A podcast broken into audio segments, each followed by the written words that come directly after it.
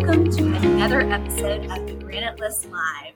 I'm Sally Pace, and we're here at SIIA Engage 2022. We are thrilled to be joined by Jeb Dunkelberger, and I'm going to let Jeb tell us a little bit about who he is and what he does. Yeah, I am the CEO of a health plan based in South Carolina. We're a provider sponsored health plan, and we're uh, just launched actually this week, um, and we're expanding into a six state territory. So Virginia, Tennessee, North and South Carolina, Florida, and Georgia. And can you tell the audience a little bit about the different? You know, we've got two names names to share. Prisma and Promise. Yep. So, can you talk about the difference between the two? Yeah. So, Prisma is an 18 hospital system based in Greenville, South Carolina. Uh, so, we span from Greenville all the way down to Columbia, so kind of the upstate Midlands, as it's called in South Carolina. And then Promise Health Plan is the multi-state health plan, health insurance company. Awesome, awesome. So tell a little bit about the work that you do.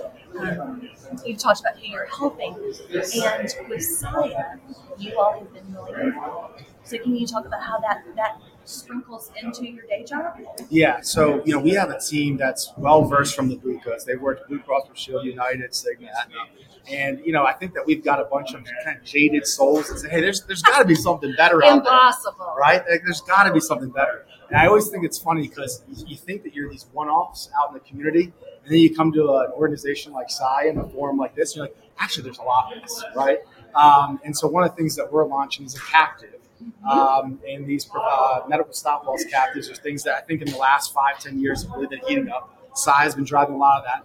And what we're actually launching this week is the nation's first clinically integrated captive. So it's sponsored by a health system and it's built for small to medium sized businesses that are based in South Carolina. And then we're going to work with other health systems throughout the region to set up geographic captives for them as well. Awesome. I, you know, for our listeners that um, that are getting to hear all the buzz and excitement, both the background noise and the excitement, I love that we are getting to be so groundbreaking. We've had several big first time announcements coming out here at SIIA.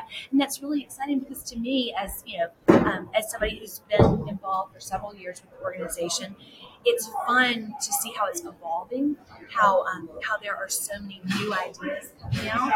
Um, so tell us, you know, thinking about what you guys have already accomplished, share some success stories. What are you really proud of? I think you know, for us, what I'm most proud of is, is we've kind of figured out the equation of how do you bring a stop loss carrier and a provider together to create more value for the employers and the individuals? Um, you have to come to forums like this, though, to actually understand all the mechanics because so much of what we're doing is kind of the leading leading edge. Um, so there isn't a textbook or a rule book that we can kind of reference. Uh, so you're kind of sitting around with other thought leaders going, all right, we're blazing this new trail. You know, what, what should we avoid? So one of the things I'm most proud of is that, you know, we're failing fast and forward. You're going to make mistakes when you go into this type of space. Um, but what I'm also excited about is the level of relationships and partnerships that we're finding. There's a lot of organizations that are built that want to do this for the right cause, which is lowering the total cost of care of healthcare. So we're excited about that. I think it's a major success for us. I love fail fast. Yes. I love that term. And I would also, yeah, piggyback that. I think you, you're an example of what a great ecosystem there is here of people to lean on, to learn from a real community. So, um, all right. So I know you don't. We heard this morning from a speaker that was talking about predictions and the future, and none of us have a crystal ball. But when you think about the self-insurance industry, the self-insurance arena, um, what do you think will take place over the next couple of years? Well, I think that we're going to continue to see self-insurance open up down market, right? So we all know the stats, but it's at 90, 95% of employers with more than 1,000 employees are self-funded. You go beneath that, it's less than 50%. I think you're going to see that 50% continue to increase. I think the thing that gets us really excited, though, as we talk about predictions in the market, is also thinking about the individual market and what's going to happen there. So we're finding employers are coming out and saying to us, what happens if the tax benefits go away? What happens if providing health insurance moves away? What happens if we have a Republican president, two-term? Do we see an individual marketplace open up on the commercial side?